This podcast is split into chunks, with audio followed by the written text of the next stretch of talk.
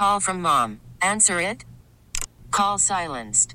Instacart knows nothing gets between you and the game. That's why they make ordering from your couch easy. Stock up today and get all your groceries for the week delivered in as fast as 30 minutes without missing a minute of the game. You have 47 new voicemails. Download the app to get free delivery on your first three orders while supplies last. Minimum $10 per order. Additional terms apply. We really need new phones. T Mobile will cover the cost of four amazing new iPhone 15s, and each line is only $25 a month. New iPhone 15s? Only at T Mobile get four iPhone 15s on us and four lines for 25 bucks per line per month with eligible trade in when you switch. Minimum of four lines for $25 per line per month with auto pay discount using debit or bank account. $5 more per line without auto pay, plus taxes and fees. Phone fee at 24 monthly bill credits for well qualified customers. Contact us before canceling account to continue bill credits or credit stop and balance on required finance agreement due. $35 per line connection charge applies. Ctmobile.com. What's driving the conversation in California today? Every weekday at this time, we explore a topic that's making news in our state. This is the state of California.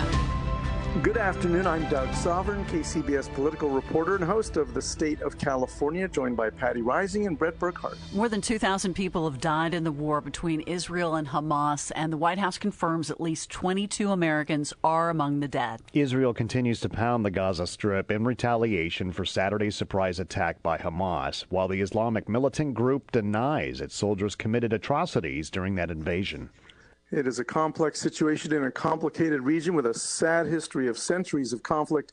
And to help us all understand it a little bit better, we're joined live today on the KCBS RingCentral Newsline by Ron Hassner, Chancellor's Professor of Political Science and Helen Diller Family Chair in Israel Studies at UC Berkeley. He specializes in teaching international conflict and religion. Thank you so much for being with us. Uh, you know, I know you teach a course called War in the Middle East. I imagine you may have to revise the syllabus a little bit, but, but let's begin with some context here. Hamas has been in control of Gaza for about 15 years now, but the roots of this new war go a lot deeper than that, don't they? Yes, they do. Uh, the the roots of the conflict uh, go back to the fact that there are two uh, indigenous groups here.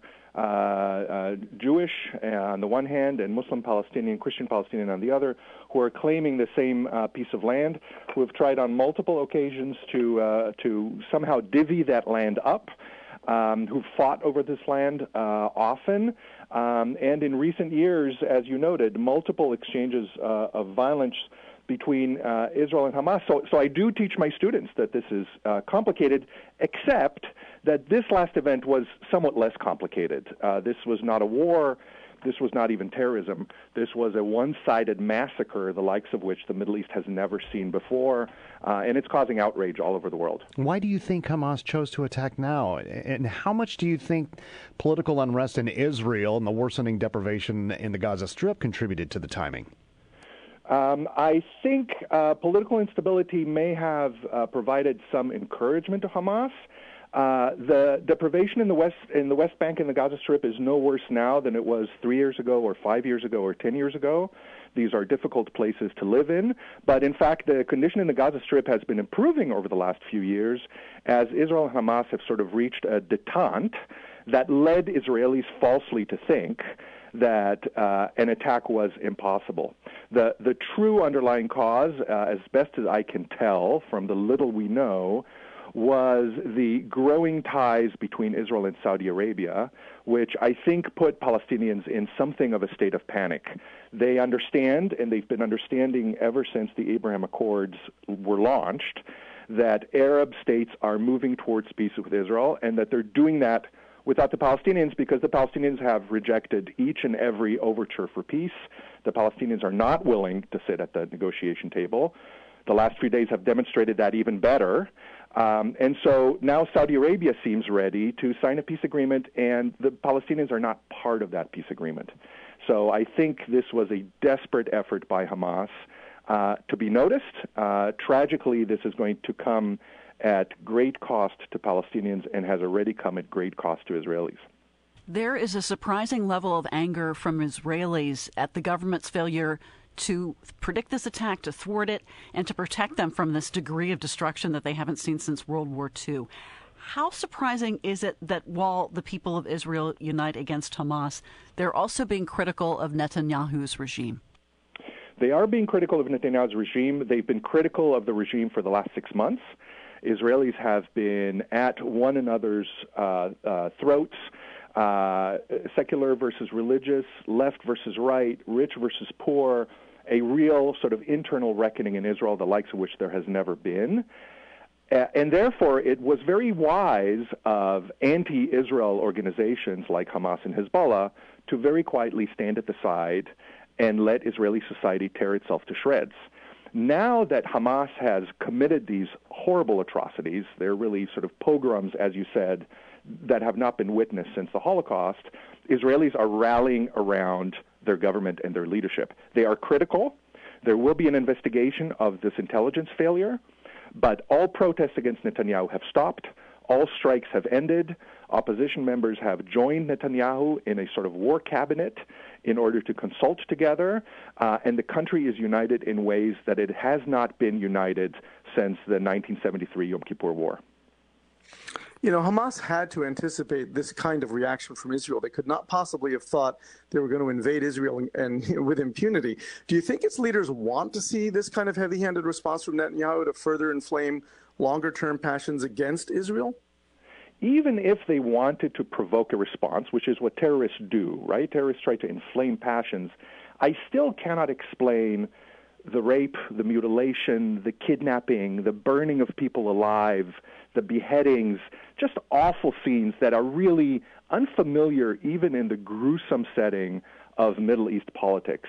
The only explanation I can offer for this is either religious fanaticism, and it is true, Hamas is a religious fundamentalist, homophobic, anti Semitic, uh, uh, authoritarian organization that is very extreme uh, in its viewpoints um, or the fact that Hamas understands that this is pretty much its end game. This is like September 11th for Al Qaeda. It's its last great hurrah. And once this is over, uh, Hamas will be, as President Obama said yesterday, Hamas will be dismantled the way Al Qaeda was dismantled after 9 11. So, in that sense, if the organization is about uh, to, to meet its doom, uh, you, you, may as well uh, commit uh, inhumane atrocities, sexually deviant crimes, um, you have you have nothing to gain and nothing to lose. What will it take to at least get a ceasefire here? I mean, Israel won't end its blockade of Gaza until Hamas renounces violence and recognizes Israel's right to exist. But Hamas won't relent until Israel and the United States lift the blockade. So it seems to be a stalemate with no solution in sight. So th- there, there was no blockade until four days ago. Uh, uh, both uh, Egypt and Israel have, have borders with Gaza. Workers are moving in and out. Food supplies, medical supplies, water, electricity coming in of, out of the Gaza Strip as they have in the last 15 years. Uh, there is a blockade now as a result of Hamas's actions. Uh, Hamas will not recognize Israel. Uh, it, it's, it's, it's, a, it's a bit of a stretch to expect that it would. The Hamas charter explicitly calls for Jews, not Israelis, for Jews to be eliminated from the Holy Land. Uh, so the notion that Hamas would ever recognize Israel uh, is ludicrous, and uh, and it's a bit of a waste of time to even uh, contemplate because Hamas is gone. Hamas will not survive this conflict. Um, the, the big the big hard question is once uh, Israel has uh, finished capturing, killing, arresting the Hamas leadership in Gaza, what happens to Gaza next? Uh, how does one bring back order? How could the Palestinian Authority which has a series of agreements with Israel and is ruling over the West Bank quite peacefully, how can the Palestinian Authority reassert its rule in Gaza? Perhaps the international community can play a role. Perhaps Egypt can play a role. Hamas is no longer part of the equation, certainly not after these sort of gruesome, horrific, deviant acts that it's committed in the last four days. Maybe Fatah comes back into Gaza. We will see. Uh, they now control the West Bank, of course, or, or, govern it. Thank you so much for being with us. Ron Hassner, Chancellor's Professor of Political Science, Helen Diller, Family Chair in Israel Studies at UC Berkeley. Thanks for sharing your point of view. Obviously, this is going to go on for a while. We'll be hearing from all kinds of people in the days and weeks ahead. You can hear the state of California every weekday at 3.30 p.m. It's also available on the Odyssey app and wherever you get your podcasts. Tomorrow, we're going to talk about the overhaul of the state's mental health care system that is in progress this week as the governor signs a series of bills, and we'll have more on that tomorrow. I'm Doug Sovern, KCBS. T-Mobile has invested billions to light up America's largest 5G network from big cities to small towns, including right here in yours. And great coverage is just the beginning. Right now, families and small businesses can save up to 20% versus AT&T and Verizon when they switch. Visit your local T-Mobile store today.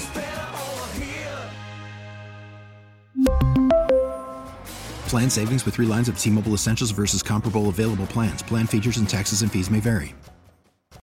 Baseball is in full swing. NBA playoffs are heating up, and your NFL team is gearing up for training camp. Listen to the latest on the teams you love here on the Odyssey app. The biggest sports radio stations in the country, providing unrivaled local coverage of their teams, all in one place.